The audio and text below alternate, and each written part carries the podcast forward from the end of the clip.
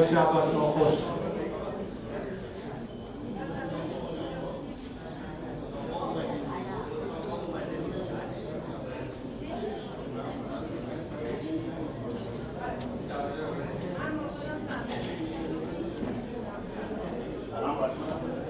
دوستانی که ایستادن خواهش کنم بشینیم که شروع کنیم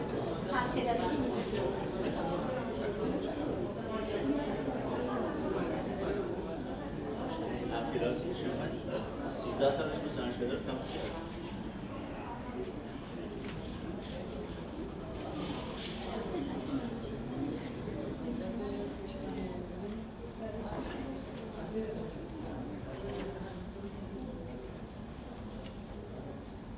مجددا شب شما خوش خوش صدا می‌رسه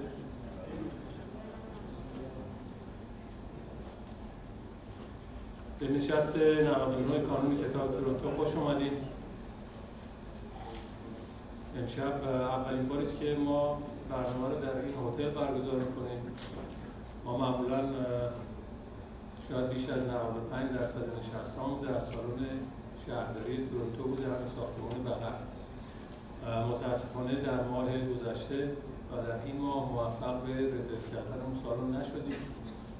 جریان هم از این قرار هست که فقط دو هفته قبل از تاریخ می‌تونیم اونجا رو رزرو کنیم و, و گاهی وقتی کسانی می‌زنن توی صف و زودتر رزرو می‌کنن و بنابراین سالن گیری ما نمیاد.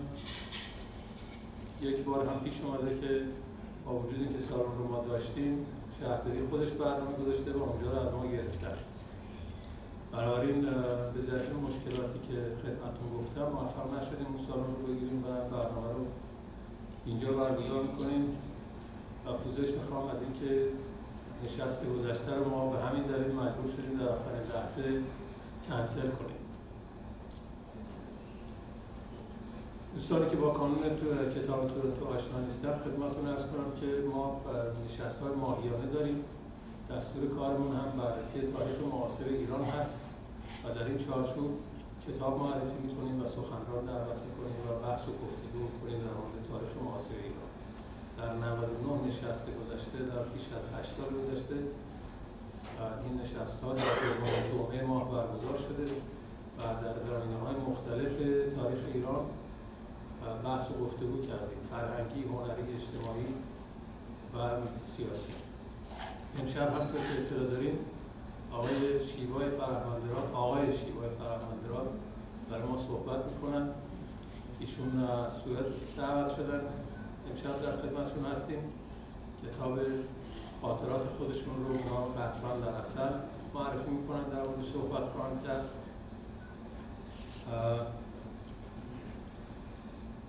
من آقای فرهمند رو از پنج شش سال گذشته در روی وبلاگی که دارم دنبال می‌کردم و علاقمند بودم به بحثایی که اونجا مطرح می‌کنم و به خصوص جستارهایی که تحت عنوان جهان خاکستری اونجا می که حالا مجموعه اون جستارها در این کتاب چاپ شده و تجربه ایشون و چیزهایی که می برای من خیلی جالب بود. به حال وقتی شنیدم که این کتاب شده. با ایشون صحبت کردیم و دعوت کردیم که بیان اینجا کتاب رو معرفی کنیم و ایشون هم واقعیت پذیرفتن خیلی سپاسگزارم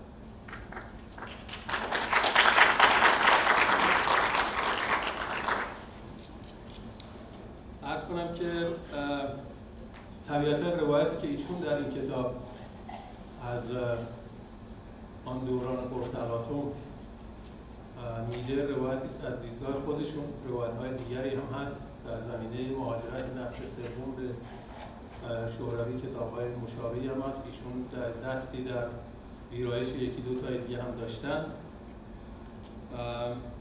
ولی روایت ایشون اون تصویری رو که ما از اون دوران داریم به نظر من کاملتر و داستان زندگی نسلی رو ایشون میگه که تصمیم داشت به دنبال فتح جهان بود. ولی آنچه را خود داشت هم برجا گذاشت و در واقع جان مرکز به قربت برید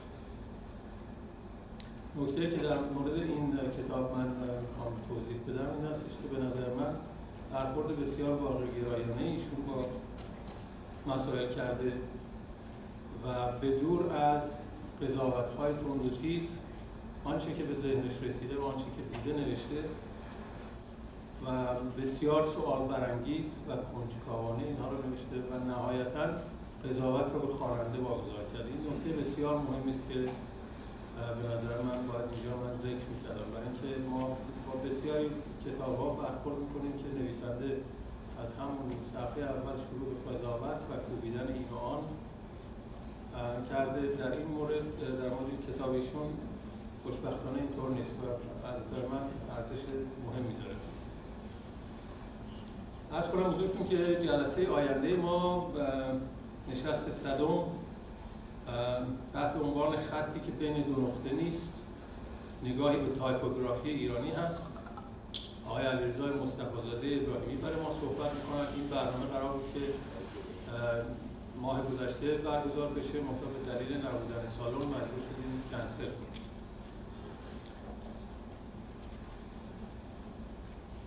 من با اجازهتون یه چند سطری در معرفی آقای فرهمند می‌خونم و بعد از ایشون خواهش می‌کنم که صحبتشون شروع کنم. قبل از اون خواهش می‌کنم که تلفناتون رو خاموش کنید که در هنگام سخنرانی مزاحمت ایجاد نکنه و دوستانی که علاقمند هستن که ایمیل های کانون کتاب رو دریافت کنن لیست ایمیل ها بیرون هست موقعی که تشکیل برین بیرون.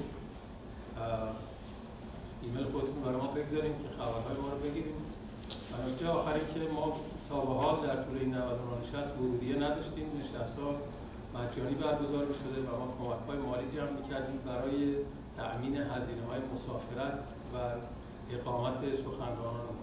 امشب به دلیل هزینه بالای این هتل مجبور شدیم که یک ورودیه ده دلاری بگیریم.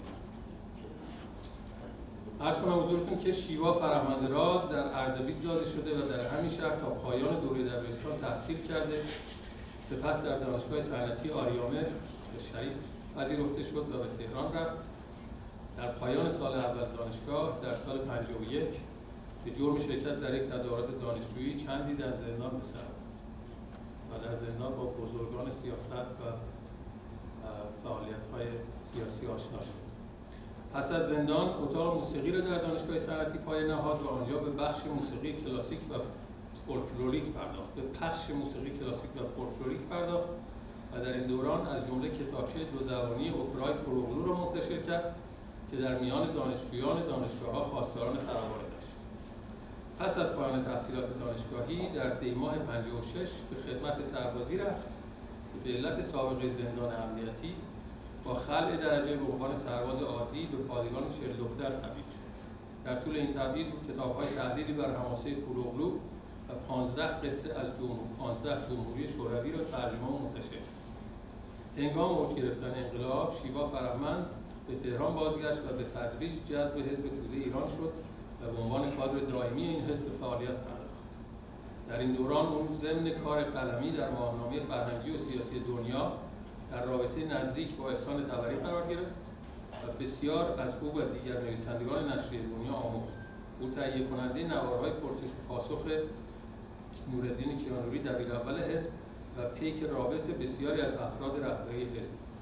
بنابراین با هجوم به ارگانهای امنیتی جمهوری اسلامی به تشکیلات حزب خطر دستگیری و شکنجه او را نیز تهدید می‌کرد و راهی نیافت جز که کشور را ترک کند و با عبور از مرز به اتحاد شوروی پناه ببرد. در شوروی او از یک سو لمس واقعیت های آن جامعه و مشاهده تفاوت فاحش آن با تصویری رویایی که در خیال داشت سخت تکان خورد و از سوی دیگر مورد بیمهری بقایای رهبران قدیمی حزب قرار گرفت. و زندگانی دشوار و پرمشقتی داشت و سخت بیمار شد. پس از بیش از سه سال به برکت روی کار آمدن گورباچوف توانست از شوروی خارج شود و در مهاجرت وارد به سوئد پناه ببرد. اینجا بار دیگر کار قلمی را در پی گرفت به پی گرفت. دهها مقاله در نشریات گوناگون و وبگاهها منتشر کرد و نیز از جمله سه کتاب به چاپ نخست با گامهای فاجعه سپس خاطرات احسان تبری با عنوان از دیدار خیشتن و نیز ترجمه یک رمان از زبان روسی به نام روش همچنین ویرایش کتاب در ماگادان کسی پیر نمی شود خاطرات دکتر رتالله صفوی از اردوگاه سیبری به پوشش از آقای الله زاده نیست به دست شیوا فرمندراد صورت گرفته است. آخرین کتاب ایشون هم قطران در اثر هست که امشب معرفی میشه آقای فرمند خواهش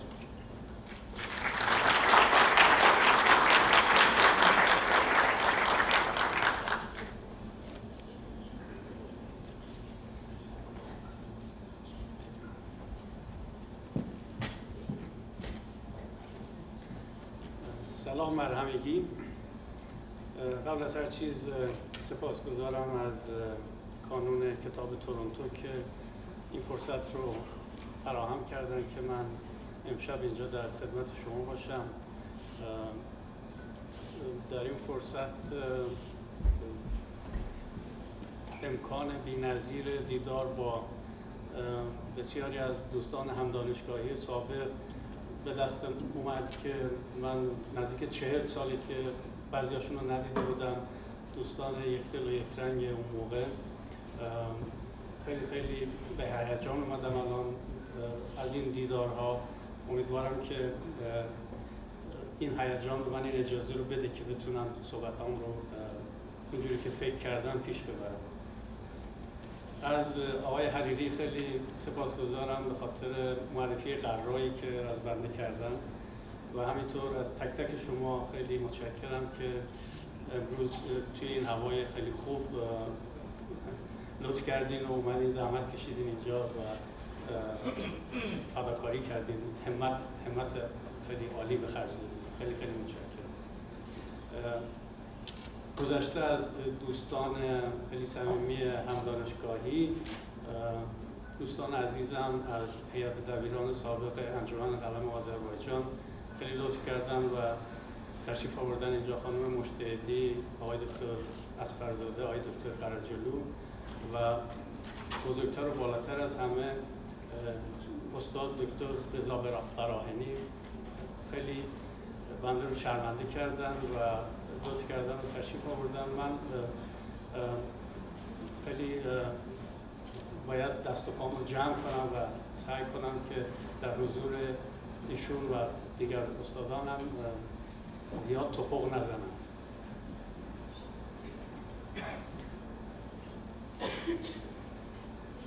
من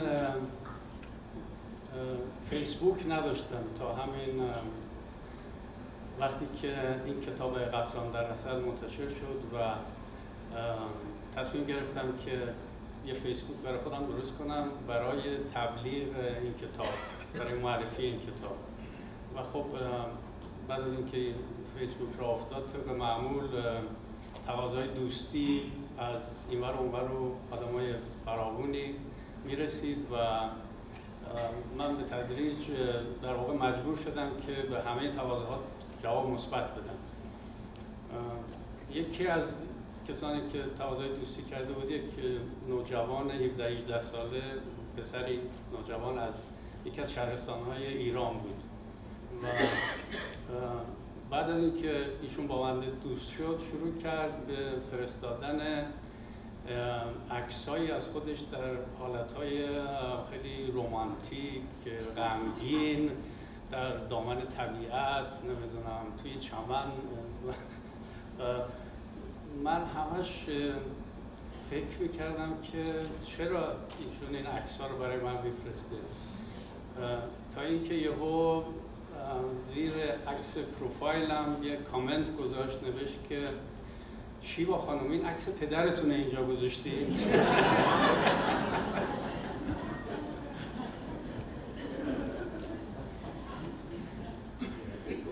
نوشتم که نخیر خود بنده هستم. برای اینکه ایشون ناراحت نشه داستان مشکلاتی رو که من با اسمم داشتم نوشتم جایی توی سایت هم هست. اینو براش فرستادم که بخونه ببینه که ایشون تنها نیست که اینطوری فکر کرده. زیاد ناراحت نشه. اما فقط اسم خود من نیست که اینطوری به مشکل برمیخوره. راجع به اسم کتاب هم من دیدم که عده از دوستان و کسانی که اسم کتاب رو این ورمر ببینن یا حتی کتاب رو می‌خرن راجع به دو نکته علامت سوال براشون هست. یکی همین قطرانه که خیلی از خیلی که نمی‌تونم بگم. عده از آدما نمی‌دونن قطران چیه. گاهی وقتا من دیدم که اینو قطره اصل می‌کنن که به کلی در خلاف اون معنیه که من در نظر داشتم از اسم کتاب. بعد توی صف... برگ اول کتاب نوشته شده که این اسم از یک ضرور مسئله روسی برداشته شده. ضرور مسئله روسی میگه که چمچه ای قطران کوزه ای اصل را ضایع می کند بعد مشکل دوم همین واژه چمچه بوده. چون گویا بعضی ها اصلا نمی‌دونن که چمچه دیگه چی بعضی اصلا اینو چمچمه می‌خونن. و من گاهی وقتا مجبور شدم که توضیح بدم که چمچه رو ما به قاشق چوبی بزرگ و گود یا ملاقه می‌گفتیم ما ما در اردبیل بهش میگیم چمچه بعضی جاهای دیگه میگن چمچه و اما اینکه کتاب چرا و چطور پدید اومد و نوشته شد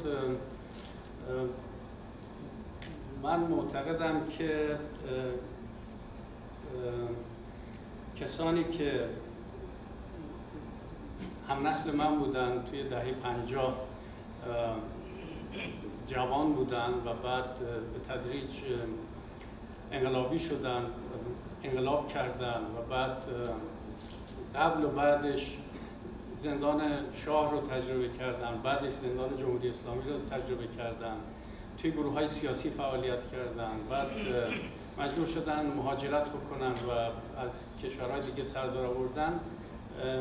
باید سعی کنن که این چیزهایی رو که شاهدش بودن چیزهایی رو که از, از سر گذروندن به یک شکلی بنویسن یا به شکلی که بشه در دسترس دیگران هم قرار بگیره بیان بکنن تا این این تجربه ها از بین نره. چون نسل بعدی همیشه براشون سوال پیش میاد که چرا انقلاب شد؟ چرا اینجوری شد؟ شما چرا این کار رو کردین؟ بعد تصور می‌کنن که ما هیچ مشکلاتی اون موقع نداشتیم و تصور می‌کنن که مهاجرت چیز چیز خیلی سختی نبوده و برای همین من احساس می‌کردم که باید سعی کنم من هم سهم خودم رو از این قضیه ادا بکنم و به شکلی منتقل بکنم این تجربیات رو. نشستم و زور زدم. چندین بار سیاه مشقهایی نوشتم که انداختمشون دور. دیدم به هیچ دردی نمی‌خورن. تا اینکه بالاخره کم کم این چیزهایی که دلم می‌خواست بیان بکنم شکل گرفت و از هشت نه سال پیش تیکه تیکه همونطور که آقای حریری اسم بردن چیزهایی به اسم از جهان خاکستری می نوشتم که دیدم این میشه یک مجموعه به شکل یک مجموعه در بیاد کتابی بشه که بتونه به درد کسانی بخوره. این کار آسونی نبود و هشت نه سال طول کشید. من فقط آخر هفته ها می‌تونستم بشینم و بنویسم. بقیه مدت مثل خیلی از شماها کار و زندگی حرفه‌ای و شغلی خودم رو داشتم و اینطوری شد که این کار طول کشید و آخرش همین ماه نوامبر گذشته این کتاب به این شکلی که ملاحظه می‌کنید در اومد. توی کتاب من سعی کردم که چیزهایی که شاهدش بودم به شکل روایت هایی داستانگونه از چیزی که خودم احساس کردم و دیدم بیان کنم و روایت کنم و این روایت ها رو دنبال هم دیگه چیدم به, شکلی که در بظاهر پراکنده میاد. ولی من خودم منطق معینی دارم توی این پشت سر هم چیدن این تکه ها به نظر من تا حدود, تا حدود زیادی اون چیزی که می‌خواستم از رویدادهایی که شاهدش بودم از زمان دانشجویی و حتی پیش از اون از مدت کوتاهی که در زندان شاه بودم و مبارزان و چریک هایی که اونجا دیدم از نزدیک باشون همزنجیر بودم که در کنارشون با همدیگه درگیری داشتیم با پلیس زندان و فعالیت های دانشجویی، فعالیت های فرنگی و سنفی دانشجویی که من خودم در شرکت داشتم و از نزدیک شاهد بودم و بعد فضایی که به تدریج به انقلاب منجر شد و بعد گروه های سیاسی مختلف و بیشتر از همه حزب توده ایران که من خودم جذبش شدم و به سرعت به طرف بالا جذب شدم و اونجا در کنار نوردین کیانوی دبیر اول حزب و احسان تبری یکی از مقصای متفکر حزب قرار گرفتم. اینها رو من سعی کردم همه رو توی این کتاب بگنجونم و بعد وقتی که حمله کردن و همه رو گرفتن و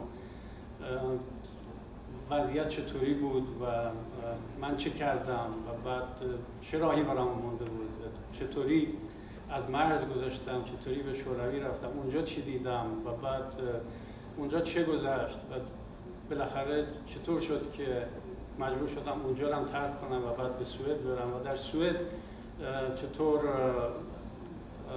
به قول معروف گلیمم از آب کشیدم. اینها فکر می‌کنم که به اندازه کافی به شکل گویا توی کتاب اومده. من فقط سعی می‌کنم چند تا نمونه خیلی کوتاه از کتاب رو بخونم برای اینکه نشون بدم که چطور این مطالب رو من توی کتاب بیان کردم.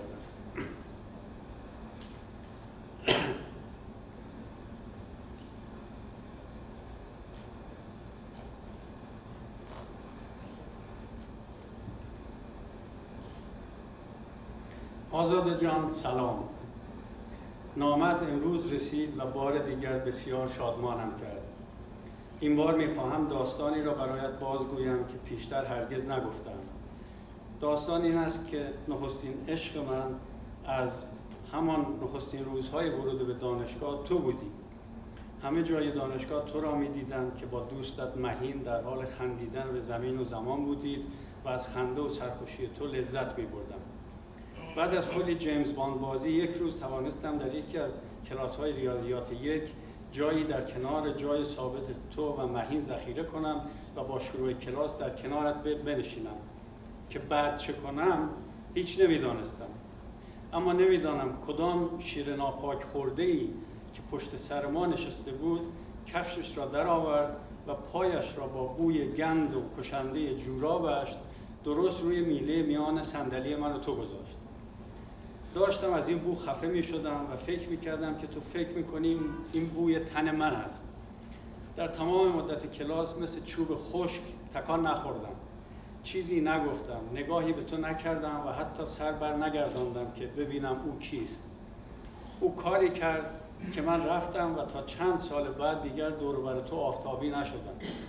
هنوز هم اگر پیداش کنم خرخرهاش را می خواسته که بیشتر از خودم برایت بنویسم. نمی‌دانم چه بنویسم که برایت جالب باشد اذیتت نکند و نوستالژیکت نکند. شاید بهتر باشد بپرسی. امروز جایت خالی با همکاران جشن کریسمس داشتیم. سوئدی ها مراسم اساتیری جالبی دارند که با تاریکی و شم و قوچ و عرقخوری و غیره سر و کار دارد شباهت هایی به یلدای خود ما هم دارد و گاه جالب است. به هتل رستورانی رفته بودیم که چشماندازی بر فراز صخره و دریا داشت. مرد ابلهی سر میز ما بود که معاون مدیر عامل شرکت است و هنوز بعد از این همه سال که در این شرکت با او بودم برای هزارمین بار و با افکاری متأثر از کتاب بدون دخترم هرگز در پس کلش می‌پرسید کدام غذای سوئدی کریسمس را دوست دارم؟ از لجم تخم مرغ‌های آبپزی را که از طول نصف کرده بودم و کنار دیسها چیده بودن نشان دادم. نمیدانی این سالها چند بار ناگزیر شدم به تک تک همکاران که متوسط سنشان هم بالای پنجاه هست درباره دین و ایمان هم توضیح بدم. گویی حافظهشان هم کار نمی کند هنوز که هنوز است باز می‌پرسند چرا روزی پنج بار نماز نمی‌خوانی؟ مگر مسلمان نیستی؟ رمضان شروع شده. پس چرا روزه نمی‌گیری؟ مگر مسلمان نیستی؟ عید الفطر و عید الاضحی یعنی قربان شده. چرا جشن نمی‌گیری؟ مگر مسلمان نیستی؟ به مکه نمی‌روی؟ مگر مسلمان نیستی. گوشت خوک می‌خوری؟ مگر مسلمان نیستی. مشروب میدوشی مگر مسلمان نیستی. گویی اینان خیلی بهتر از خود مسلمانان همه مراسم دینیشان را می‌شناسند هی می‌گویم که آقا جان درست است که من مسلمان زاده شدم اما از توتن پرستی و بت پرستی تا بودایسم و یهودیگری و مسیحیت و اسلام و مارکسیسم که برای ما دینش کردند به هیچ دینی اعتقاد ندارم و با هیچ کدام سر و کاری ندارم و نمی‌خواهم داشته باشم. اما باور نمی کنند و یا خوب گوش نمی دهند اما لحظه فراموش می کنند و باز و باز می پرسند به گمانم اگر در ایران مانده بودم اداره حفاظت محل کارم این همه به دین و ایمان من گیر نمی‌دادن خلاصه تصمیم گرفتم که در تمام طول مراسم وجودم را به روی معاون مدیر عامل و مزخرفاتش ببندم. در نیمه تاریکی ساعت دو بعد از ظهر اونجا خیلی تاریک سوئد. چشمانداز را تماشا می کردم به یاد می آوردم که غروب روزی آنگاه که برای واپسین گردش پیش از ترک شوروی به لنینگراد رفته بودم پس از سالها تحمل ندیدن افق بیکران دریا دیگر تا و توان نداشتم و می‌خواستم هر طور شده دریا را و افق را ببینم. با کمک نقشه و اتوبوس و مترو به سوی ساحل رهسپار شدم. مانند دیوانگان می‌رفتم. باران ریزی شروع به باریدن کرد. آسمان خاکستری بود. ابرها خاکستری بودند. می‌رفتم و می‌رفتم. اسکله ها خاکستری بودن کشتی ها خاکستری بودن سنگ های موچکن سیم های خاردار گمرک ها خلیج ها لنگرگاه ها همه خاکستری بودند. به جای دریا آبچاله هایی می‌دیدم میان کشتی ها و لنگرگاه ها از لنگرگاهی به لنگرگاهی می‌رفتم. دیگر نگران نبودم که آیا معموری خاکستری دنبالم می‌کند یا نه. اما هرچی می‌رفتم هوا خاکستری تر می‌شد. زمین خاکستری بود هوا خاکستری بود. باران خاکستری بود لباس هم خاکستری بود دستانم خاکستری بودند چشمانم خاکستری بودند نگاه هم خاکستری بود و من افقی نمی‌دیدم. هیچ چیز نمی‌دیدم. دریایی نبود افقی نبود دروغ گفته بودند دروغی خاکستری بود. یکی از دوستان بعد از اینکه کتاب خوند گفت که اسمی که روی کتاب گذاشتی من در سراسر طول کتاب فقط یک قطر قطران دیدم که توی اثر ریخته و اونم همین داستان جوراب بوگندو بود. چرا پس اسم کتاب رو گذاشتی قطران در اثر؟ این دوست من من براش توضیح دادم که حتی تو همین قطعه کوتاهی که من خوندم چندین نمونه هست از قطرانی که ریخته میشه توی اصل مثلا همین که جشن و شادی کریسمس ما با این همکارا رفتیم داریم جشن می‌گیریم. ولی یک کسی هست که کتاب بدون دخترم هرگز رو یادآوری می‌کنه. این قطرانی که اونجا ریخته میشه توی اصل اون جشن. یا ما رفتیم توی آزادی و دموکراسی سوئد داریم زندگی می‌کنیم. ولی همکارا مرتب اصول دین می‌پرسن از, از آدم قطران بریزن اینجوری توی این اثر یا اون اینکه من با شوق دیدار دیدار دریا توی لنینگراد دارم میرم ولی به جای شیرینی دیدن دریا فقط آبچاله های خاکستری و روغنی توی بندرگاه ها رو کنار کشتی ها می‌بینن این جور نمونه ها در سراسر کتاب فراوان هست و من در واقع کم و بیش می‌خوام بگم که زندگی همینه. زندگی اصلیه که مرتب از شب و راست توش قطران میریزن ریخته میشه. شما شادی بیغش خیلی کوتاه پیش میاد خیلی موقتیه. خیلی دیر یا زود از یه طرف یه, یه اشکالی پیش میاد و یه قطرانی توی شادی میریزه. از بچگی ها هم من یادم میاد و احتمالا این یک چیز عمومیه که ما می‌رفتیم بازی بچگونه خودمون رو داشتیم می‌کردیم. سرمون گرم بود ولی یهو یک هشداری یه زنگ خطری در اون اوج شادی کودکانه تو ذهنمون صدا می‌کرد که دیر نشه ها. دیر نشه ها میری خونه دعوت می‌کنه که چرا لباست کثیف شده؟ چرا دیر اومدی؟ چرا اینجا پاره شده؟ مشخات مشخات ننوشتی. مشخات رو باید چیکار بکنی؟ اینجوری همیشه همه جا یه رگه هایی از قطران هست که توی اصل شادی و زندگی ریخته میشه.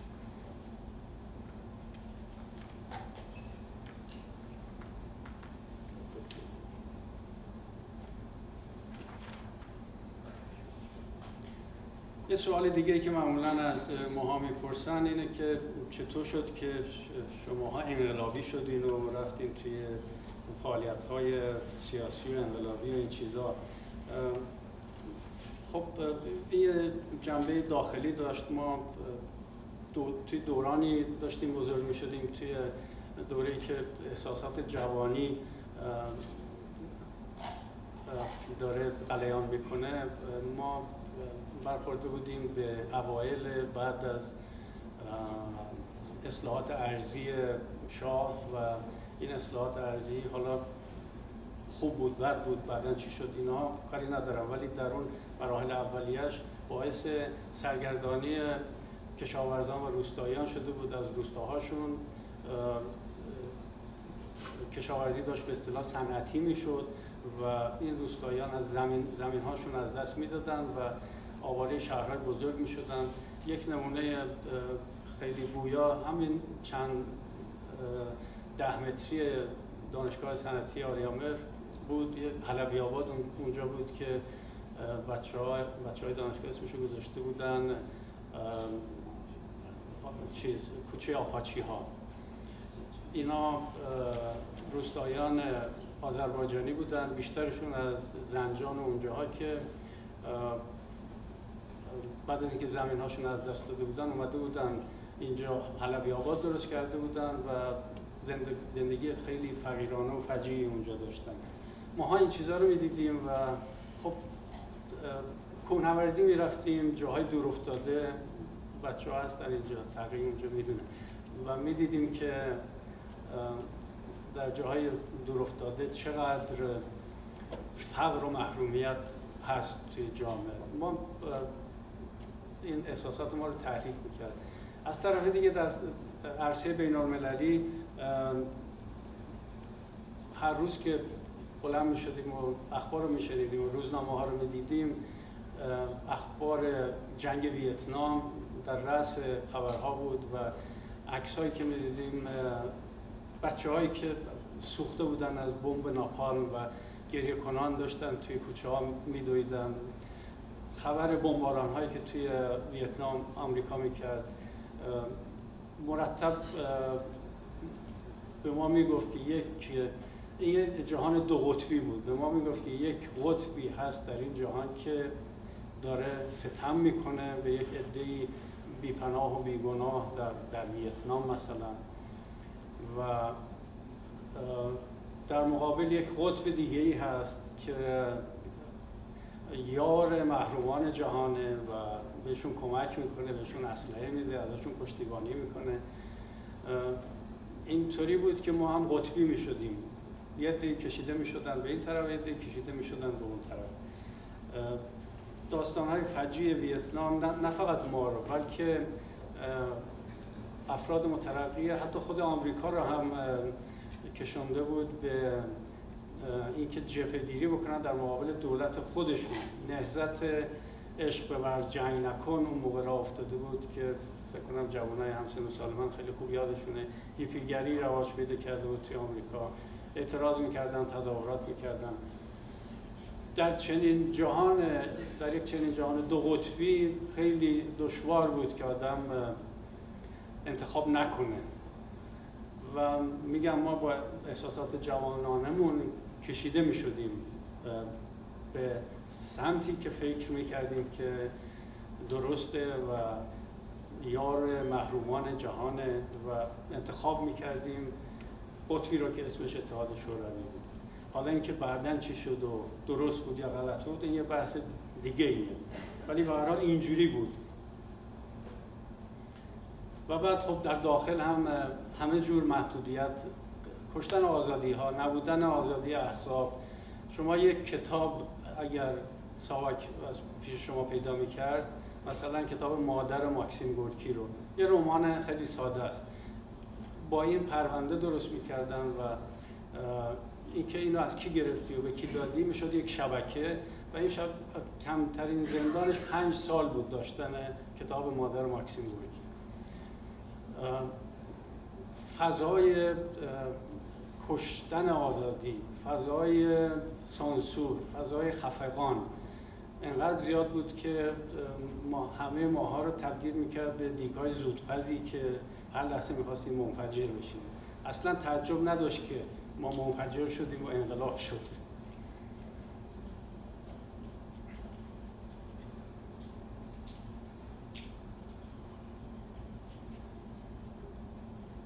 درد درد.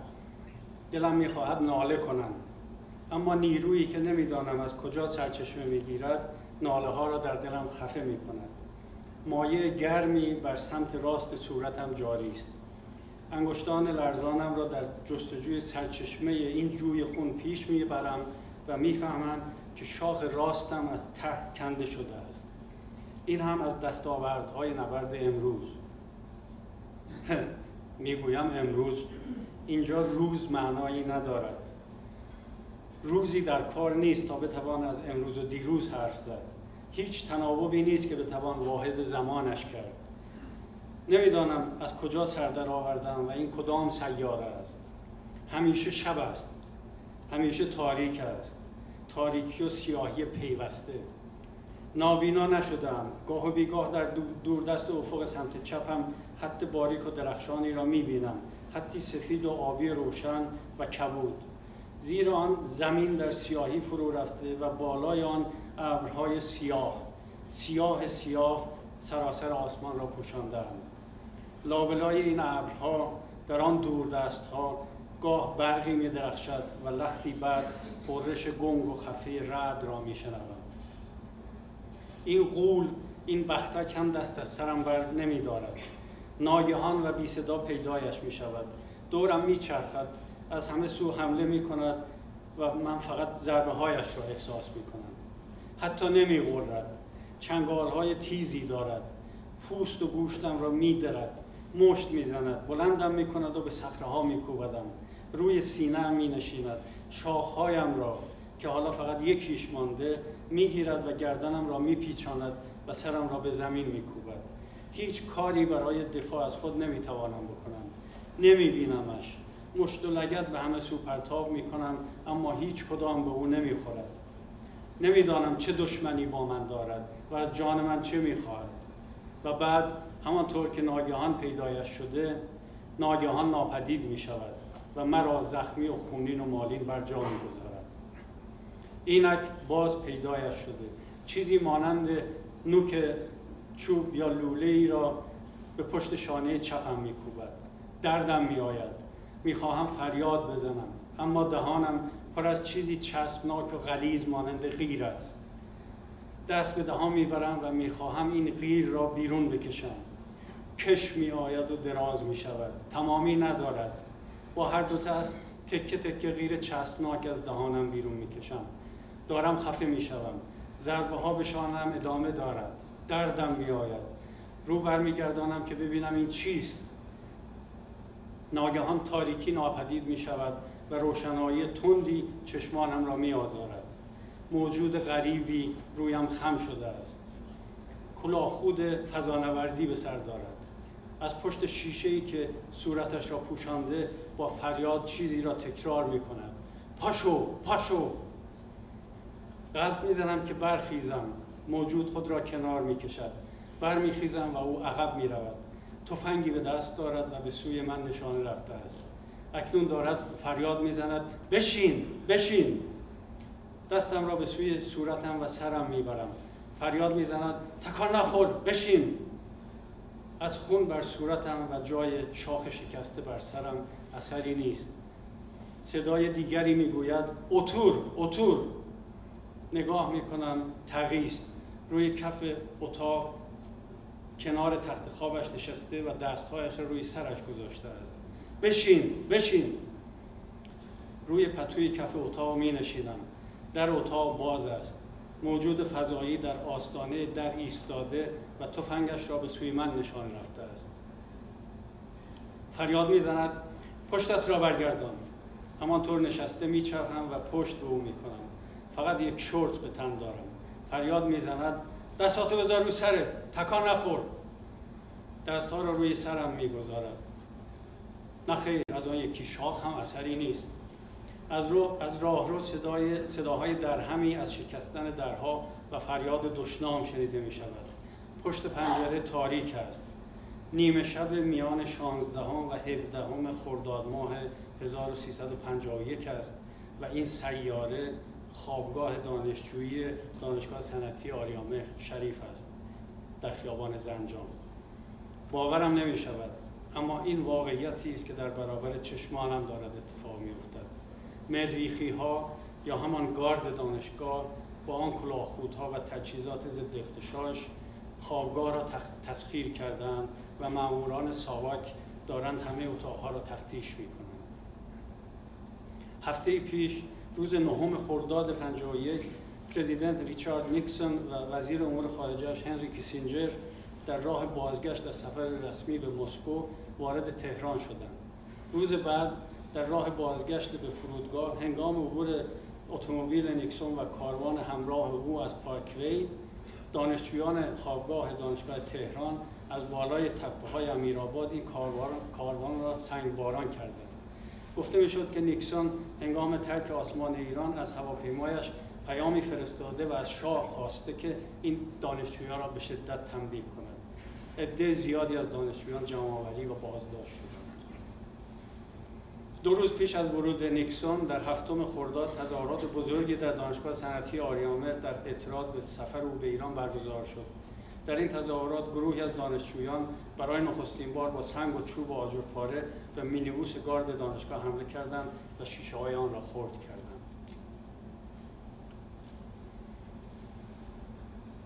اینجوری بود که خیلی گرایش پیدا می‌کردن به گروه های سیاسی و در آستانه انقلاب این گروه ها تعدادشون زیاد شد و هر کسی در گروهی جذب شد. من هم به خاطر علاقه که از قبل به اتحاد شوروی داشتم جذب شدم به گروهی که نمایندگی, نمایندگی می‌کرد علاقه به اتحاد شوروی رو که عبارت بود از حزب توده ایران. و اینجا سخت به کار کشیده شدم و فعالیت کردم و در نزدیکی کیانوری قرار گرفتم. تمام نوارهای پرسش و پاسخ نوردین کیانوری رو در نزدیک به چهار سال من تهیه کردم من می‌رفتم می نشستم و صحبت می‌کردم ضبط می‌کردم و بعد تبدیل به کاست می‌کردم و تکثیر می‌کردیم و توضیح می‌کردیم و بعد به شکل جزوه هم در میومد خیلی به صورت احسان تبری به من علاقمند شد. شدم فکر رابط او با شعبه های دیگر حزب و وقتی که ریختن و همه رو گرفتن یک امکانی پیدا شد که من بتونم برم و تبری رو از خونه که در آن بود فراری بدم.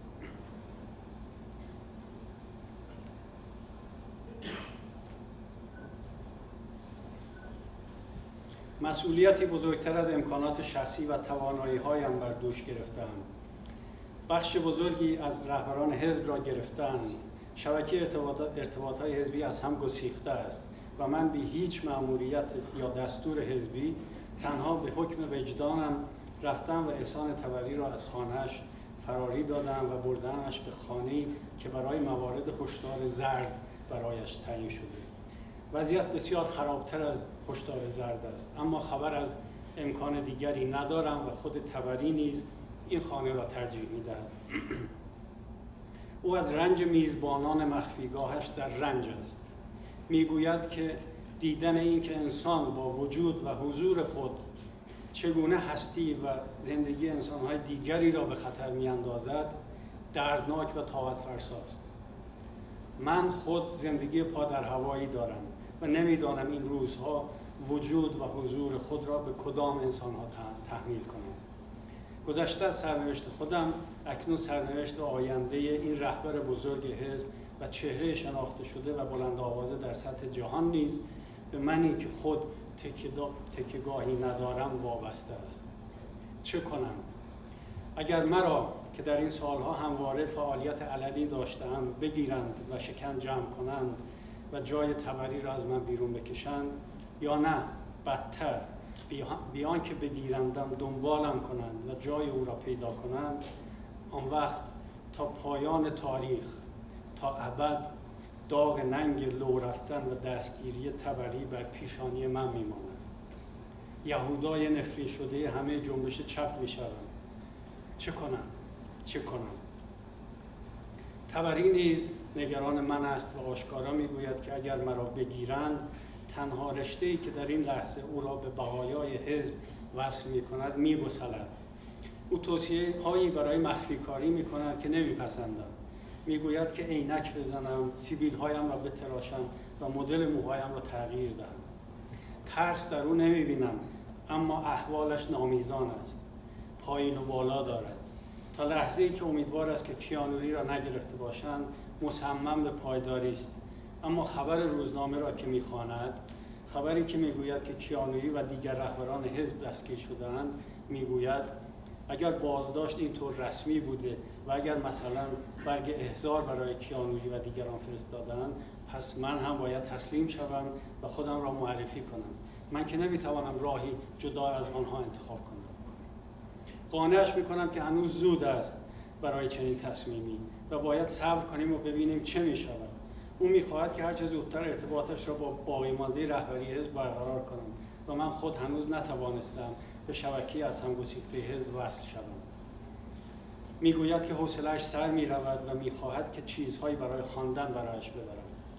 یک بغل کتاب و روزنامه و مجله برایش می‌برم و پیشنهاد می‌کنم که ارتباطم با او غیر مستقیم شود که اگر مرا گرفتند احتمال رو رفتن او کمتر شود و او میپذیرد.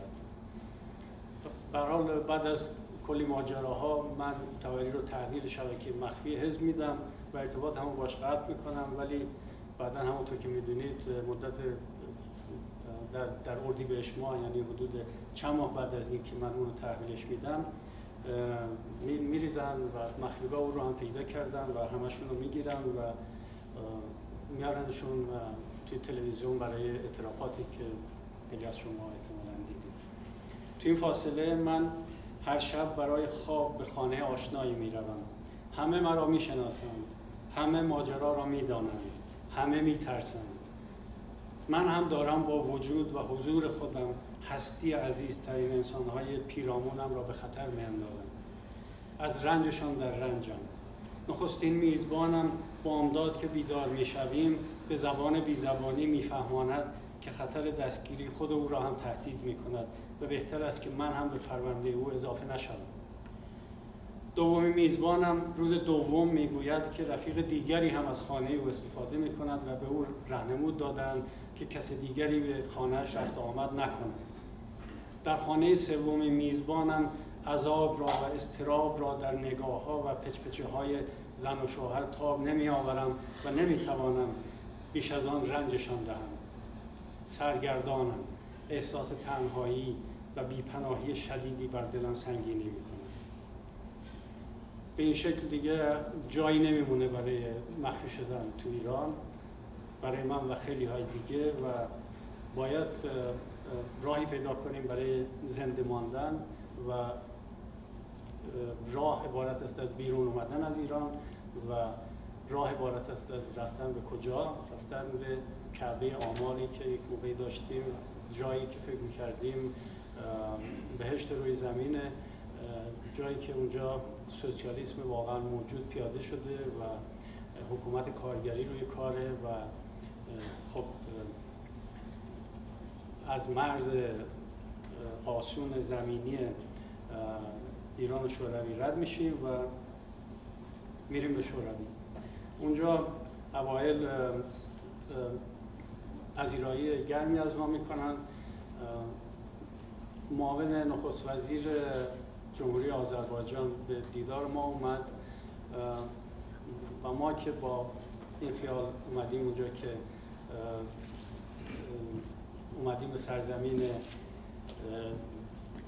جویهای سرشیر و اصل ایشون به ما میگه که البته اینجا هم جویهای سرشیر و اصلی جاری نیست و شما به زودی میرین به سر کار و زندگی می‌کنین و سرتون رو میندازین اینجا زندگی می‌کنین. ای آقا ما مگه اومدیم اینجا که زندگی کنیم. ما اومدیم اینجا آموزش انقلابی ببینیم که برگردیم و به ایران کشورمون رو سر سامان بدیم. بعد از مدتی به حال ما رو ما مجبور میشیم که بریم اونجا سر کارهای خیلی پیش پا افتاده ایم. بعد از ناهار داشتم انتهای دندانه های چرخدنده حلزونی را سوهان می‌زدم که دو تن از همکارانم ززولویچ و گلوخوویچ پیشم آمدند گلوخوویچ که همیشه نیمه مست بود گفت می‌خواستیم بداریم اونجایی که تو از اون میایی کلم پیدا میشه. خندیدم. کلم؟ خب البته. سیب زمینی چطور؟ سیب زمینی هم هست. نان هست. نان هم هست البته. گوشگیر می آید خب بله. سیب هم هست سیب هم هست. زیزولویچ که داشت این پرسش و پاسخ را به دقت دنبال می کرد چیزی پرسید. پس چرا بلند شدی آمدی اینجا؟ عجب معمایی شده بودم برایشان. همین صبح رئیس هم پرسیده بود و این چندمین بار بود که همکارانم می‌خواستن از این راز سر درآورم گفتم از گرسنگی نیامدم جنگ زده هم نیستم کمونیست هستم آنجا کمونیست ها را می‌گیرند و می‌کشند. هنوز جمله هم تموم نشده بود که ززولویچ رویش را برگرداند براشفته و با صدای بلند گفت آیوب تو آیومات مادر تو و با گام های بلند دور شد. دیگر یاد گرفته بودم که در گفتگوی روسی این یوبتوایومات اغلب برای نوعی ابراز صمیمیت است. اما بسته به مورد و شرایط و لحن بیان می تواند به معنای دشنام واقعی باشد. می تواند برای باز کردن سر صحبت به کار رود. می تواند برای ابراز دوستی و برای چاپلوسی باشد. می تواند برای شکستن فضای سنگین گفتگویی به کار رود ولی منظور ززولویچ چه بود؟ چرا پشت کرد و رفت؟ شگفتزده در چشمان گلوخوویچ نگریستم او با لبخندی بر و در حالی که کلمات را مستانه می‌کشید گفت خواه کمونیست ها که اینجا نور چشمی هستن اینجا کمونیست اگه باشی رئیس و همه کاری بهترین و تمیزترین کارها رو میدن به کمونیست ها لازم هم کار بلد باشی. پس چرا تو رو انداختن توی این کارگاه کثیف و پردود و پرسر و صدا؟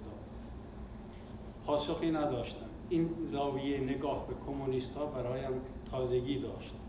گویی پرده ای از برابر دیدگانم کنار می‌رفت. عجب. پس در این جامعه کمونیست کسی است که وابسته به قدرت و دستگاه حکومتی است. کمونیست یعنی کسی که امتیازهای ویژه دولتی دارد کمونیست یعنی مزدور و خبرچین دولت و قدرت. نام کمونیست در این جامعه همان بار منفی را دارد که نام ساواکی برای ما داشت. اما ما پناهندگان چه کمونیست و چه غیر کمونیست هیچ امتیاز ویژه‌ای نداشتیم و برعکس از جایگاه های اجتماعی خود فرو غلطیده چگونه می توانستم به این گلوخویچ نیمه مست و مهربان بفهمانم چه بر ما رفته و می رود با چه زبانی؟ چگونه می گفتم که سیاهترین شب همه زندگانی هم شبی بود که فهرست کاریابی اداره کار مینسک را داده بودند که از روسی به فارسی برگردانم تا فردا روی دیوار نصب شود تا افراد گروه دویست نفره ما پناهندگان ایرانی از آمیان کاری برای خود برگزینند. و من نشسته بودم به درازای شب و به کمک واژه‌نامه ترجمه کرده بودم.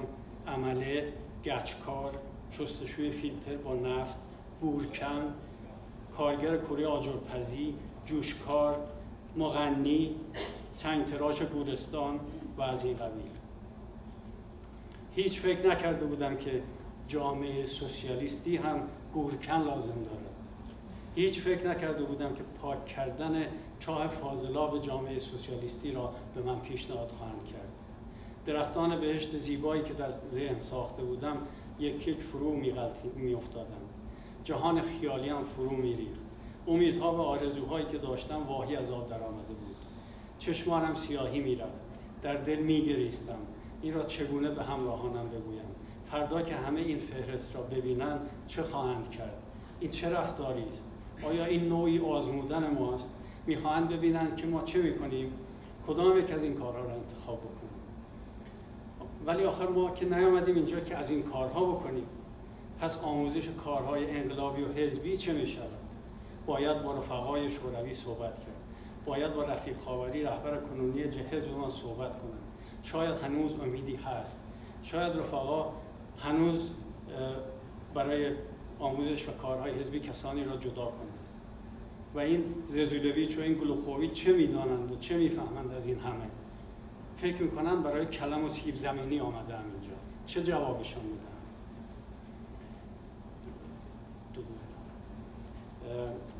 بعضی از دوستان بعد از اینکه کتابا می‌خونن به من ایراد می‌گیرن که من راجع به وضع شوروی زیادی بد گفتم و بد نوشتم. و میگن که وضع پناهندگان و مهاجران در همه جای دنیا اینجوری بوده. همه ماهایی که از ایران اومدیم بیرون افتادیم کشورهای مختلف وضعیت کمایش مشابهی داشتیم.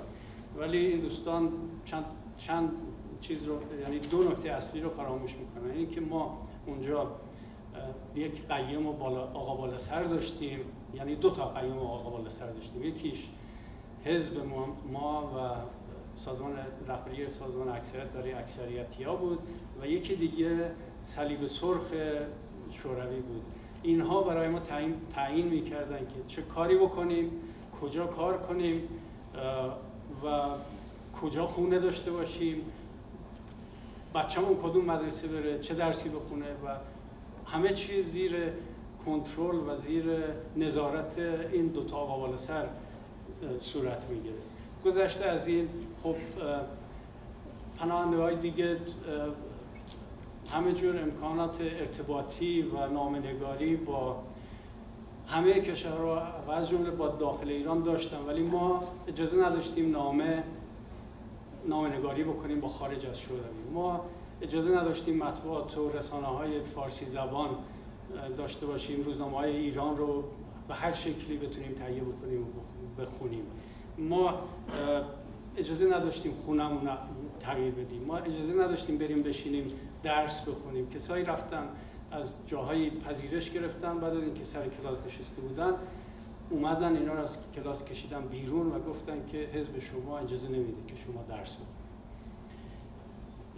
اینجور و همیشه کنترل همیشه حالا این دو تا آقا سری چی دستگاه امنیتی شوروی از هر نظر همه ماها را زیر نظر داشت و گاهی وقتا کسانی از ماها رو تهدید می‌کردن و می‌خواستن به یه شکلی وادار به همکاری و خبرچینی از این چیزها بکنن این چیزها رو بقیه کسانی که به کشورهای دیگه پناهنده شدن این مشکلات رو نداشتن.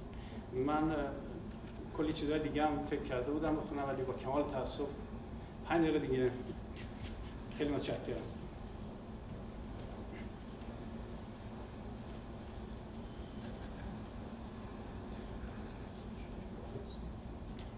حالا بالاخره تصمیم گرفتیم که از اون وضعیت از اون فشاری که اونجا داره به ما وارد میشه در داخل شوروی بریم بیرون.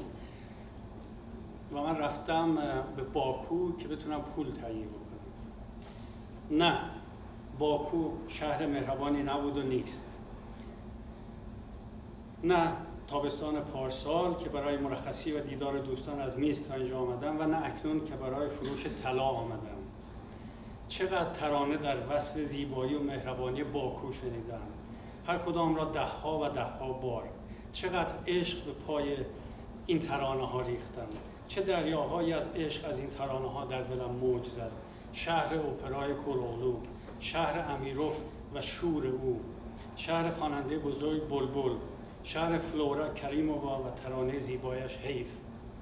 و چه می‌دانستم که روزی و روزگاری گذارم بر این شهر زیباترین رویاهایم خواهد افتاد و شهر بسیاری از مردم آن نظام حاکم بر آن آب نداشته آن هوای ناسازگارش و روزگارم در آن این چنین نامهربان خواهند بود. اینک ایستادن در چند ده متری یکی از پیکره هایی که ساعتها به تماشای عکس آن غرق می شدم و هنرمندی را که این پیکره را این چنین جاندار ساخته چین و شکنهای لباس او را این چنین دقیق و طبیعی درآورده می ستودم مجسمه خورشید بانو ناتوان کار پیکرتراش توانا عمر الداروف نمی‌دانم چرا این بانوی توانا پیشروی دوران خود شاعر بزرگ آزادی خواه نام ناتوان بر خود نهاده این پیکره بسیار گویا و پویاست همه شاعرانگی خورشید بانو از آن بیرون میتراود. از این پیکره شعر میریزد. گویی همین لحظه است که خورشید بانو کلمه ای را از خیالش بر و بر کاغذ نقش می کند حیف که اکنون هیچ حال هوای شعر ندارم. حتی نمی‌توانم تا نزدیکی مجسمه بروم و از تماشای جزئیات آن لذت ببرم. نزدیک در ورودی دکان خرید و فروش کمیسیونی طلا کنار خیابان ایستادم و یک زنجیر گردنبند طلا را در هوا میچرخانم. از این سو به آن سو دور انگشت اشاره هم میپیچانم و باز می‌کنم مانند لات های اردبیل که سر کوچه می ایستادن و با زنجیر بازی می‌کردند. اکنون ناتوان منم که چند روز است نتوانستم این زنجیر را بفروشم. نخست آن را به همین کمیسیونی سپردم اما چند روز گذشت و هیچ کس حتی نگاهی به آن نینداخت. به ناچار و به امید آنکه خودم بتوانم بفروشمش کارمزد کمیسیونی را پرداختم و زنجیر را پس گرفتم. با پرداخت کارمزد پولی که داشتم باز لاغرتر شد. به چیزی نزدیک به هزار روبل سخت نیاز دارم. این مقدار کلید گشایش دروازه بیرون رفتن از این دیار نامهربان و رسیدن به یکی از کشورهای اروپایی است. دارم از پا میافتم. همین ماه گذشته باز سه هفته با کلیه های چرکین در بیمارستان خوابیدم. پیکری سراپا لرزان پوستی بر استخوانی شدم آن کار آلوده را در کارخانه انقلاب اکتبر مینسک اگر به همین شکل ادامه دهم همین امروز و فرداست که به کلی از پا درآیم. نه دیگر تحمل این شرایط را ندارم. دسترسی نداشتن به رسانه های آزاد. دسترسی نداشتن به روزنامه ها و مجله ها و کتاب های داخل ایران. محدودیت ارتباط با خارج از شوروی.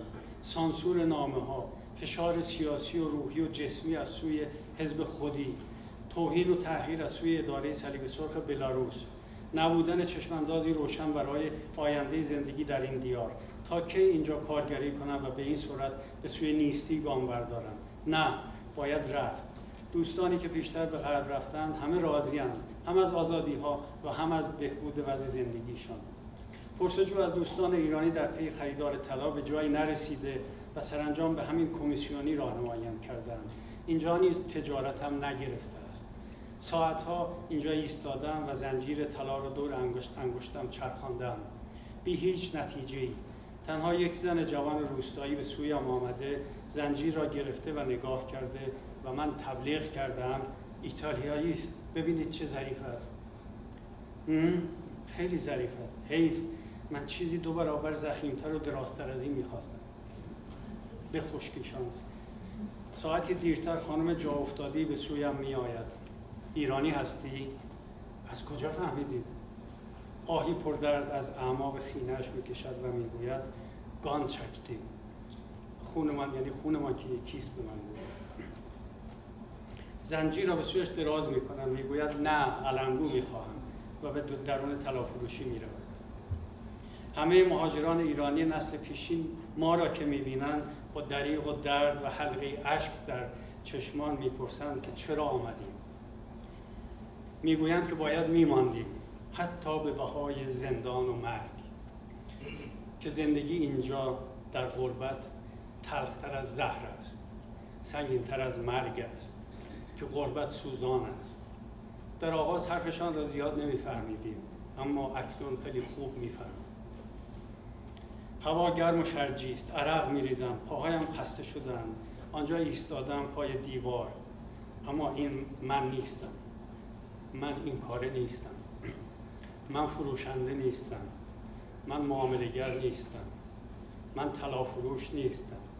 اهل قانون شکنی نیستم. سخت شرمندم کوچکتر و کوچکتر می دلم می‌خواهد دیده نشوم. دلم می‌خواهد توی دیوار ناپدید شوم توی زمین فرو بروم. با خود می‌گویم آقای انقلابی آقای سوسیالیست آقای مهندس ببین به چه روزی افتاده ای هیچ فکرش را می که روزی تن به چنین حقارتی بدهیم که کاسه گدایی دست بگیری و کنار خیابانی در باکو بیستی. دست فروشی کنی در مهد سوسیالیسم؟ در دیار رویاها و آرزوهایت خجالت نمی‌کشی. خورشید بانو همچنان نشسته است. آنجا زیر آفتاب داغ و از پیکرش شعر میتراود. اما من چند سال است که از درون مرده و پژمردم دیگر شعر هم برای برایم خالی از معناست به هر حال پولی اونجا به شکلی فراهم میشه ولی بعد که می‌خوام برم بلیت هواپیما بخرم که برگردم به مینسک میگن که بلیت نیست. تا یه ماه بعدم بلیت هواپیما نیست. و من می‌دونم که بلیت هست. منتها رشوه می‌خوام. اونجا اسمش می‌ذارن حرمت. من باید رشوه بدم که بلیت هواپیما بدم بدن که بتونم برگردم مینسک. و من پول ندارم که این رشوه رو بدم. حال به شکلی اومدیم از اونجا بیرون. فکر می‌کنم کافی. خیلی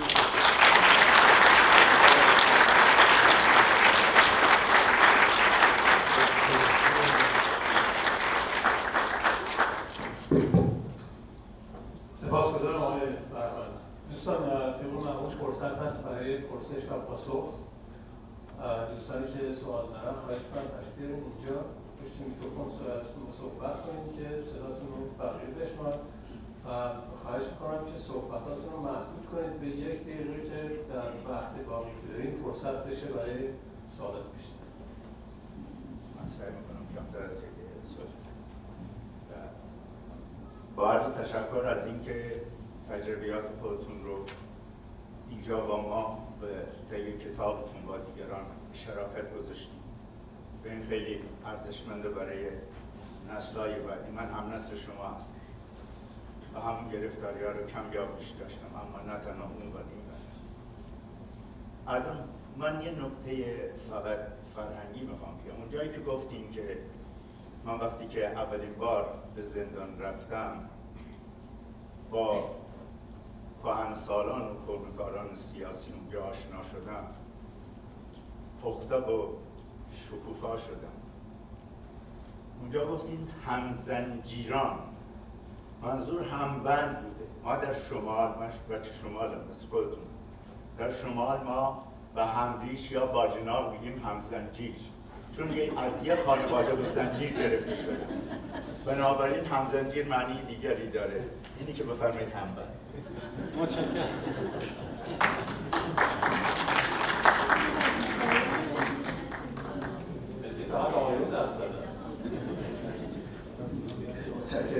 میفرمایید اجازه بدیم که برخورد آیا اون نکته رو با آقای خاوری مطرح کردیم. برخورد رهبران حزبی حزب سوده و مشابهشون رهبران اکثریت چی بود؟ اگر میشه توضیحات بدیم و چجوری تونستین از شوروی خارج بشین این رو لطفا اگر ممکنه تا توضیح بدید خیلی متشکرم. همشری عزیز درباره همزنجیری بله اون نکته را نه یک بار نه دو بار. من بارها با رفیق علی خاوری و رفقای دیگه رهبری از جمله امیرعلی لاهرودی در میان گذاشتم. نامه نوشتم. یکی از نامه های منو امیرعلی راهرودی در کتاب خاطراتش نقل کرده بدون اینکه از من اسم ببره البته. من نوشته بودم که به جای اینکه منو بذارید اینجا پولاد سیغل بدم بذارید من بیام و نوشته های خیلی پرغلطی رو که توی نامه مردم و دنیا و جای دیگه منتشر می‌کنید اینها رو سیغل بدم این جمله رو اینا نقل کرده امیرعلی رافیدی ولی اون موقع در اون مقطع سیاست رهبری اون موقع حزب این بود که چیزی بود که یکی دیگه از رهبران حزب اسم حمید سفری گفته بود. گفته بود که یکی از ایرادهای حزب توده ایران در طول تاریخش این بوده که رهبرانش فعالانش بیشتر روشنفکر بودن. الان فرصت خوبیه که این روشنفکرانی که اومدن اینجا به شوروی برن پرولتریزه بشن. برن کارهای کارگری بکنن پرولتریزه بشن تا اینا بشه از اینجا یک حزب پرولتری ساخت. و اجازه ندادن یعنی کار کار میبایست همون کارهای گل کار گل رو ما ادامه می‌دادیم. بیرون اومدن از شوروی هم البته داستان خیلی مفصلی که توی کتاب هست. فکر می‌کنم اونجا بهتر اونجا شما داستان مطالعه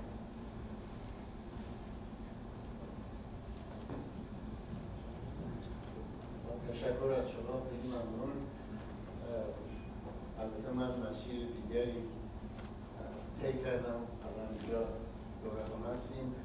یک سوال اساسی دارم برای که خیلی من با همین رهبرای سابق دیدار داشتم صحبت کردم خیلی اختلافاتی داشتیم. و در آستانه که کیانوری به دبیر اول کسی شده بود تصادفا رادمنش در تهران بود و خونه خواهرش من مهمانش بودم.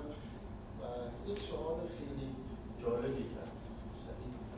ما اون زمان خودم در اشتباه بودم در روزم و سوال کرد که این همه شما مارکسیس خوندید و این همه ما بحث کردیم. چطور از میان این دو قشر بروازی قشر مذهبیش رو انتخاب کردیم؟ این با هیچ کدوم از این اصول مارکسیستی که ما این همه تعلیمات داریم این همه در و فهمیدیم این سالها در چطور شد؟ حالا می‌خوام ببینم شما از نزدیک در تماس با احسان طبقی و دیالوگی اینا چطوری توجیه می‌کردن این دنبال روی از یک بخش مذهبی غیر لایک بورژوازی رو مرسی. روشن بود توجیه طرفداری از روحانیتی که به حاکمیت رسیده بود و این رو کیانوری بارها در پرسش و پاسخاش و در نوشته هایی که توی تحلیل هایی که توی نامه مردم و مجله دنیا منتشر شد به همین شکلی که من الان نقل می‌کنم نوشته شده. می‌گفتن که امام خمینی یک خط معینی داره که از پنج عنصر تشکیل شده که مهمترین عناصر عبارت است از خط ضد امپریالیستی ایشون. یعنی اینکه مهمترین نکته برای رهبری حزب ضدیت این حاکمیت به قدرت رسیده با آمریکا بود. و فکر می‌کردن که این یعنی اینکه پس ما در جبهه ضد امپریالیستی هستیم که این طرفش هم شوروی هست. این روشنترین نکته بود که در توجیه چنین سیاستی گفته می‌شد. خیلی ممنون تشکر از صحبتات. من یه مطلبی راجع به صحبت شما راجع به زمان قبل از انقلاب گفتیم. یکی شرایط اجتماعی رو گفتیم یکی هم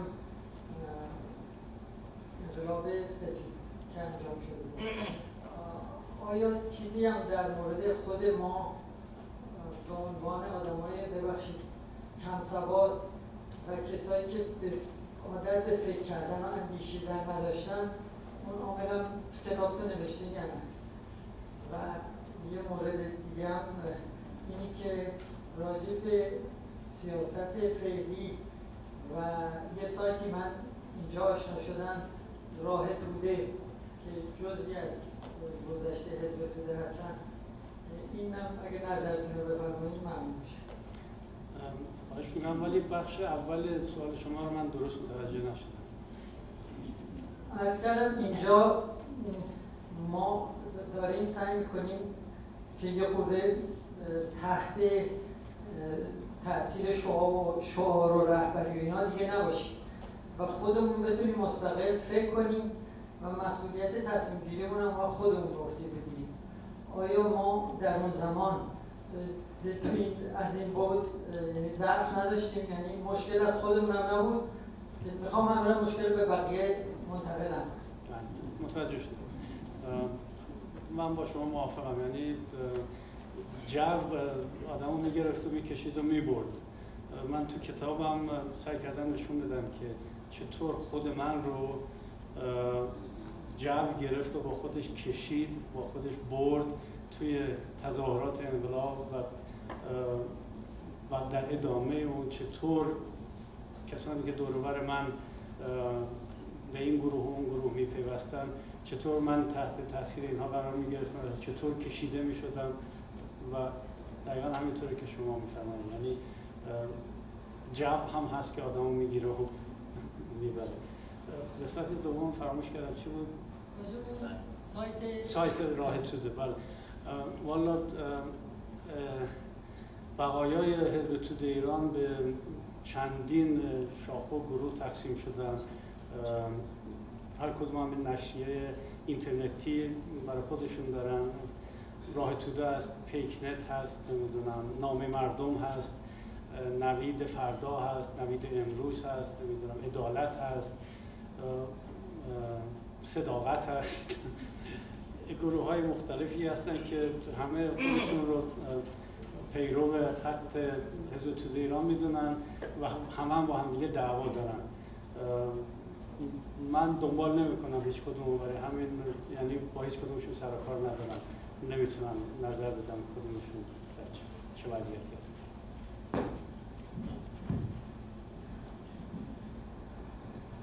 من سوال دارم که اگر شما برمیگشتین دوباره به سال پنجاه آیا همین مسیری رو که رفتین دوباره می‌رفتین یا به عبارتی به نوعی پشیمون هستین دارن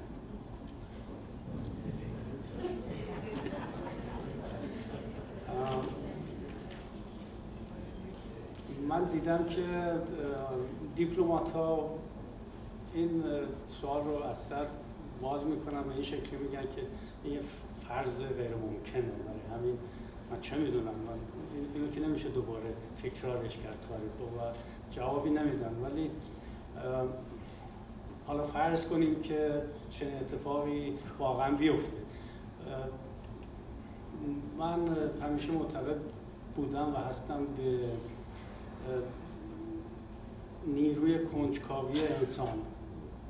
و معتقدم که این نیروی کنجکاوی انسان یکی از موتورهای پیشرفت بشر از بیرون اومدن بشر از غارها بوده که رسیده تا به اینجا که امروز سفینه میفرسته تا کجاها شما می‌دونی یا اتم رو میشکافه یا هر کاری که می‌کنه. و به نظر من یک انسان کنجکاو وقتی یک تجربه رو به دست آورده اگر این رو در شرایطی قرار بدی که بتونه انتخاب بکنه من کنجکاو راهی رو که رفتم و دیدم که چجوریه دوباره انتخاب نمی‌کنم.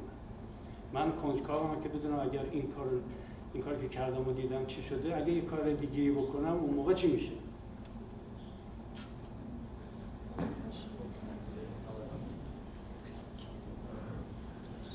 قربان به تورنتو خوش آمدید خوش کرد اینجا.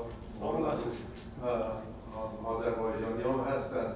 من مال دانشگاه صنعتی هستم ولی باید تجربه هایی که شما کردین شما رو یک شخصیت متفاوتی کردین ولی تو فرمایشاتتون یه جمله ای گفتین که من می‌خواستم ببینم تا آیا این ارزیابی امروز شما یا ارزیابی اون وقتتونه. گفتین که حزب توده نماینده اتحاد شوروی بود.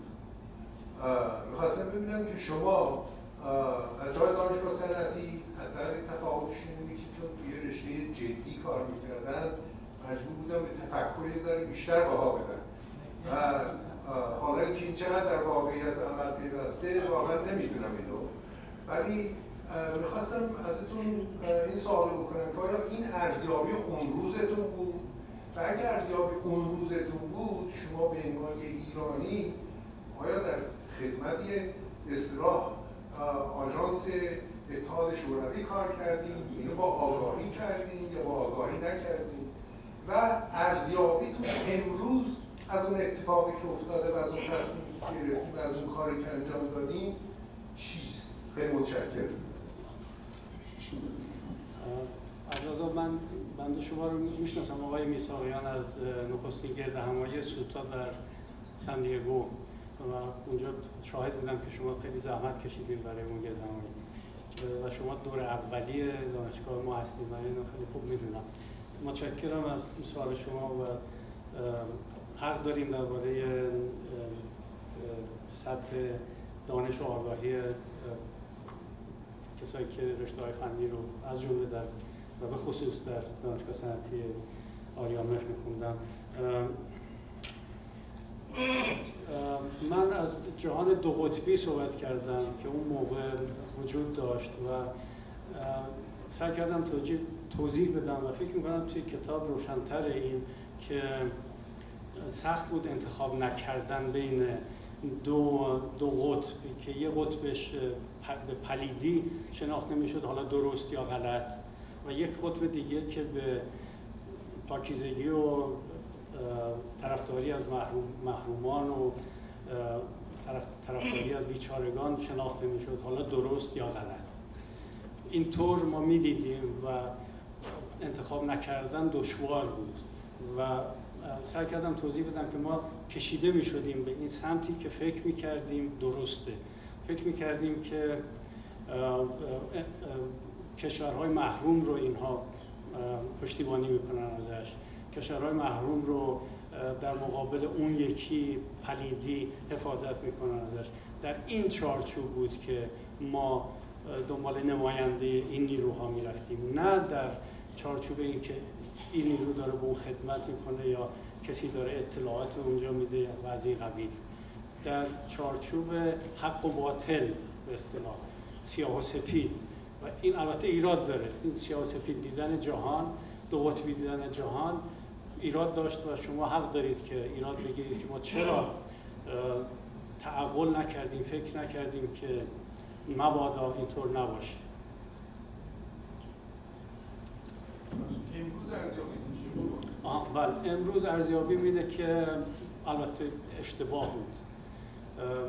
ولی باز این هم میشه مثل اون قضیه ناممکن بودن اینکه برگردیم اونجا ببینیم چطور می‌شد. یعنی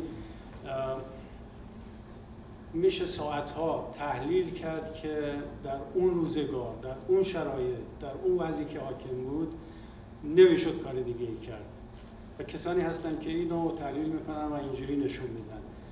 نشون میدن که شما در آستانه انقلاب ایران آلترناتیوی بهتر از راهی که حزب توده ایران نشون می‌داد نداشتیم گروه های سیاسی دیگه همه به شدت تضعیف شده بودن در اثر فشار ساواک. و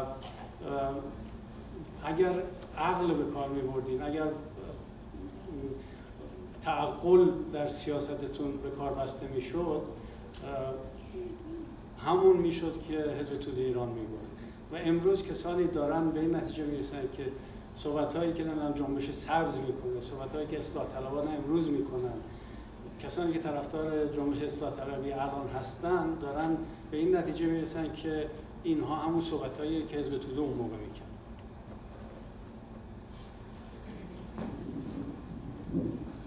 آقای فرمان خوش شما فرمودین آقای کنوری چون دنبال روی از جمهوری اسلامی کردن مرگ بر آمریکا می‌گفت. ولی آقای کنوری فرد بسیار تحصیل کرده قبل از اینکه جمهوری اسلامی یا که ایران رادیو مسکو علنا می‌گفت جنرال وایزر داره دولت ایران و جمهوری اسلامی را می‌داده آقای کنوری می‌دونه جمهوری اسلامی دست نشانده دولت آمریکاست امپریالیسم آمریکاست و آقای کنوری از سوسیال امپریالیسم شوروی دستور می‌گیره هیچ وقت به منافع ایران کار نمی‌کرد. فقط یک فرد اجرا کننده شوروی بود. برای ما هیچ فرق نمی‌کرد. شوروی تسلط پیدا کنه یا آمریکا. هر دو تاشون برای ما یکی بود. ممکنه لطف بفرمایید چرا آقای کنری این کار کرد؟ ارز کنم که شما با یه حکم شروع کردین صحبتتون و اینکه من گفتم که کیانوری از مرگ بر آمریکای خمینی پیروی می‌کرد. من چنین چیزی نگفتم. مرگ بر آمریکای آقای کیانوری حرف خودش بود و چون دید که آقای خمینی هم میگه بر آمریکا گفت که پس ما در یک جبهه هستیم. این که نمی‌دونم یک سوسیال امپریالیسمی بود که کیانوری معمور او بود اینها من فکر کنم که اگر جمهوری اسلامی سندهایی در این حد پیدا کرده بود تا حالا سر خیلی بلندی رو انداخته بودن در این زمینه و این سندها رو رو کرده بودن. حد اکثر چیزی که زیر شکنجه های خیلی سخت تونستن از کیانوری بکشن بیرون و حد اکثر چیزی که از یکی دو نفری که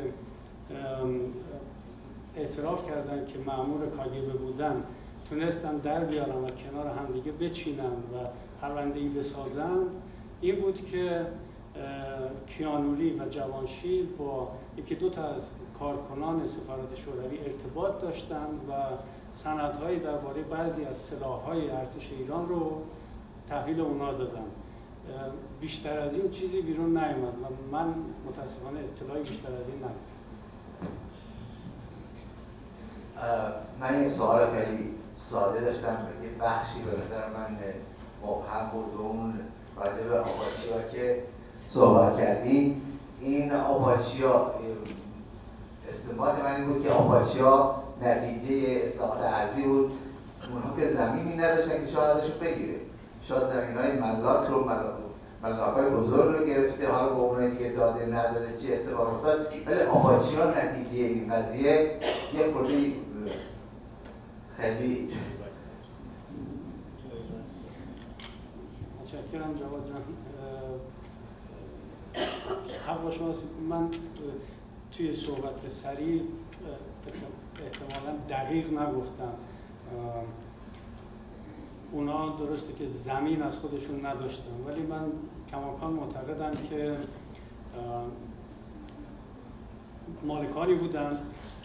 روی زمین ها کار می‌کردن و این کشاورزان رو به کار گرفته بودن روی این زمین ها بعد که اصلاحات ارزی شد این مالکان زمین ها رو تیکه تیکه کردن یا اصلاحات ارزی این زمین ها رو تیکه تیکه کرد و بعضی از اینایی که تیکه زمین بهشون رسید فکر کردن که بهتره که این زمین رو بفروشن با پولش برن شهر کار پیدا بکنن پیشوری بکنن اینها. از این اتفاقات افتاد که بالاخره نتیجهش از جمله یکیش همین کوچه آپاچی های نزدیک دانشگاه. و البته این این صحبت هم هنوز زیاد دقیق نیست. اینو باید روی کاغذ قشنگ نشست و به دقت نوشت. خیلی ممنون یه سوال داشتم به نظر شما رهبرای حزب توده خبر داشتن که در اون بهشت موجود چه زندگی تلخیه.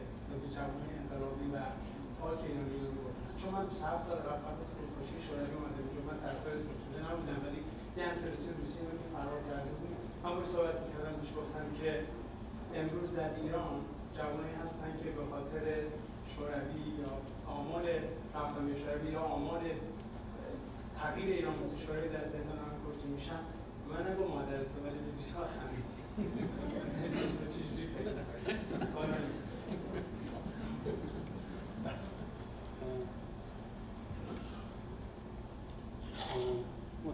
بخش سوالش میشه لطفا تکرار کنید. خب خود سوال که من بتونم سوال بود که رهبری حزب خبر داشته که در اتحاد شوروی چه زندگی تلخی بر مردم که قبلا بودن اونجا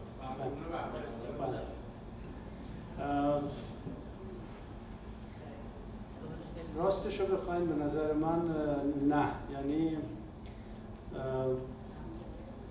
اون رهبر رهبران اصلی حزب وضعیت زندگیشون در شوروی و بعد در آلمان دموکراتیک زندگی تامین شده ای بود. و اونا سرشون در کار خودشون بود. غرق در کارهای حزبی بودن و وضع کارگرها رو به این شکلی که ما دیدیم در نسل چهارم مهاجران اونا ندیدن. این رهبران حزب ندیدن. برای اینکه اینا هرگز نرفتن از این کارا بکنن. در این سطح پایین جامعه هرگز نبودن. به طور مثال احسان تبری وقتی به مسکو رفت که از تهران سال 1327 رفته بود خودش نوشته داره به اسم عقده کهف. در اونجا نوشته که تهرانی که من ترک کردم تهرانی بود که خرکی می اومد نمک میفروخت نمی‌دونم تقاری تقار ماست رو سرش می آورد تو کوچه ها میفروخت. بعد خیابان های تنگ و خاکی و این چیزا بود لالزار شیکترین خیابون تهران بود. و اون موقع زندگی خیلی کم پایین از متوسطی داشت خود تبری و همسرش مادرش هم وبال گردنش بود. از اون زندگی رفته بود به مسکو. مسکو خونه ای رو که ویلهلم پیک رهبر حزب سوسیال دموکرات سابق آلمان بعدا اومده بود شورای پناهنده شده بود اونجا زندگی کرده بود. داده بودن به این بعد آپارتمان خیلی شیک بزرگ. بعد برده بودن نشونده بودنش توی رادیوی فارسی زبان مسکو. و این اونجا کارش عبارت بود از نوشتن و ترجمه و خوندن مطلب از رادیو و این چیزها. اینها ندیده بودن این چیزها برای همین فقط در حد اینکه نمی‌دونم توی جمهوری های قفقاز رشوه گیری هست و چیزهای خیلی پیش و افتاده از این دست رو حد اکثر می‌گفتن. جناب فرهمند یا به عبارتی فرهومند. حضرت ما همونطور که می‌دونیم فرهنگ جامعه ما هم دوستان به توضیح داد. فرهنگ جامعه ما بیشتر تذکری تا تفکری. مشکل اساسی ما از همینجا شروع من بیشتر در فرمایشاتتون می‌بینم که دانشکده صنعتی رو دانشکده صنعتی یا آریامه میگیم. به شریف نمیگیم. اقلا به اندازه بنیانگذارش یا یک از کسانی که کار اساسی در اینجا کرده آقای محمد علی مشتهدی بیشتر اعلام می‌کرد دانشکده صنعتی آریامهر شریف که نکته ظریفی درش نهفته بود. که هم شریفشو می‌گفت هم آریامهر رو شریف تلقی می‌کرد. من نمی‌دونم آیا پشت اندیشه شما یک تعصبی نهفته و خوابیده و عمدن این رو عنوان می‌کنید؟ یا اینکه نه دلیل دیگه متشکرم من عمدن اینطور میگم به خاطر اینکه در اون دوره ای که ما اونجا درس میخوندیم اسم اونجا هنوز عبارت بود از دانشگاه صنعتی آریامر بعد از فارغ التحصیلی ماها بود همه بچه‌هایی که اینجا هستن از دانشگاه هستن مال آریامر هستن بعد از انقلاب بود که اسمش رو تغییر دادن به دانشگاه صنعتی شریف به خاطر اون مجید شریف واقفی که مجاهدین کشته بودن و آتیشش زده بودن. من به عمد وقتی از اون دوره صحبت می‌کنم میگم آریامه ولی همیشه توی پرانتز می شریف و بعد وقتی از دوره بعدی صحبت می‌کنم همیشه میگم دانشگاه صنعتی شریف.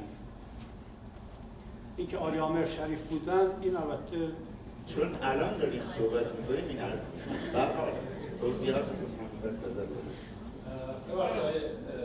من می‌دونم که شما هم برید به اشتراکی اطلاعی نداشتید چه خبر اونجا. ولی وقتی از نزدیک آشنا شدید و موضوع احوال زندگی واقعی رو در خود دیدید.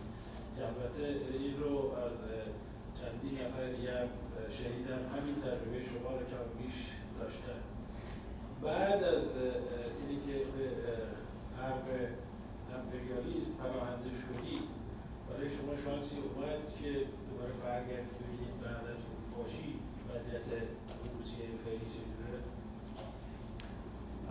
متشکرم.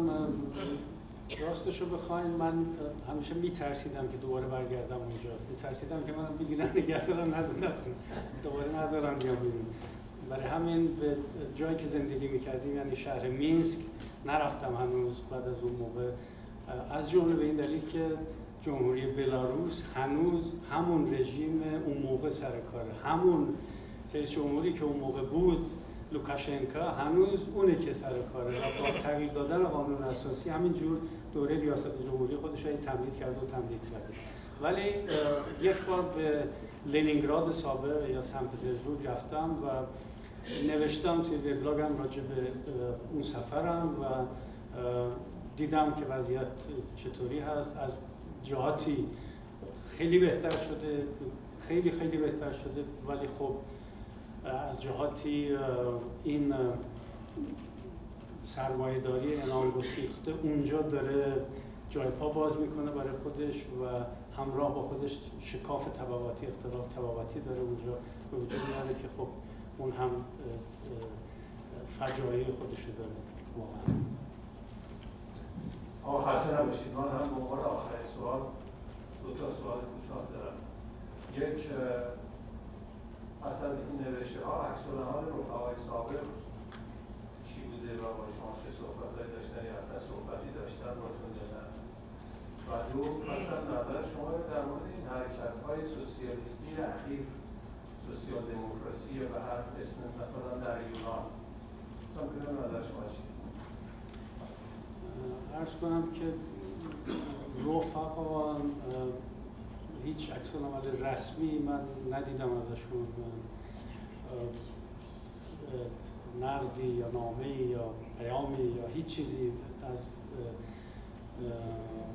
منابع رسمی رفقا یا حزب یا بقایای حزب من ندیدم. ولی کسانی پای نوشته های وبلاگیم پیام گذاشتن و کسانی ناراضی از نوشته های من کسانی اعتراض دارن کسانی میگن که راجع به شوروی بد گفتی کسانی فکر می‌کنن که من خواستم که احسان توری رو خراب کنم ولی در واقع خودم رو خراب کردم. از این صحبت ها نوشتم برام. ولی آنچنان دامنه ای نداشته این صحبت. در مورد سوسیال دموکراسی جنبش های سوسیال دموکراسی اخیر من فقط در این حد دیدم و خوندم و مطالعه کردم که می‌بینم که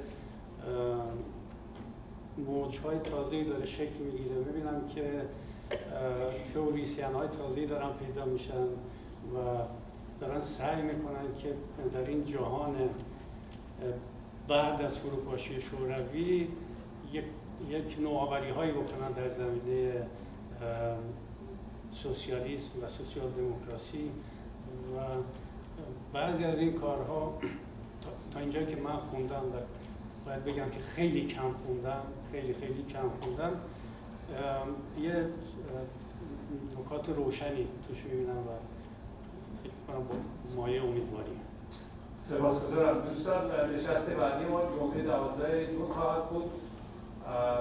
یک خبر هم دادن خواهیم از ما خواستم اینجا بگم. روز شنبه آینده فیلم پرویز در ریچموند هیل پرفورمینگ آرت نمایش داده میشه.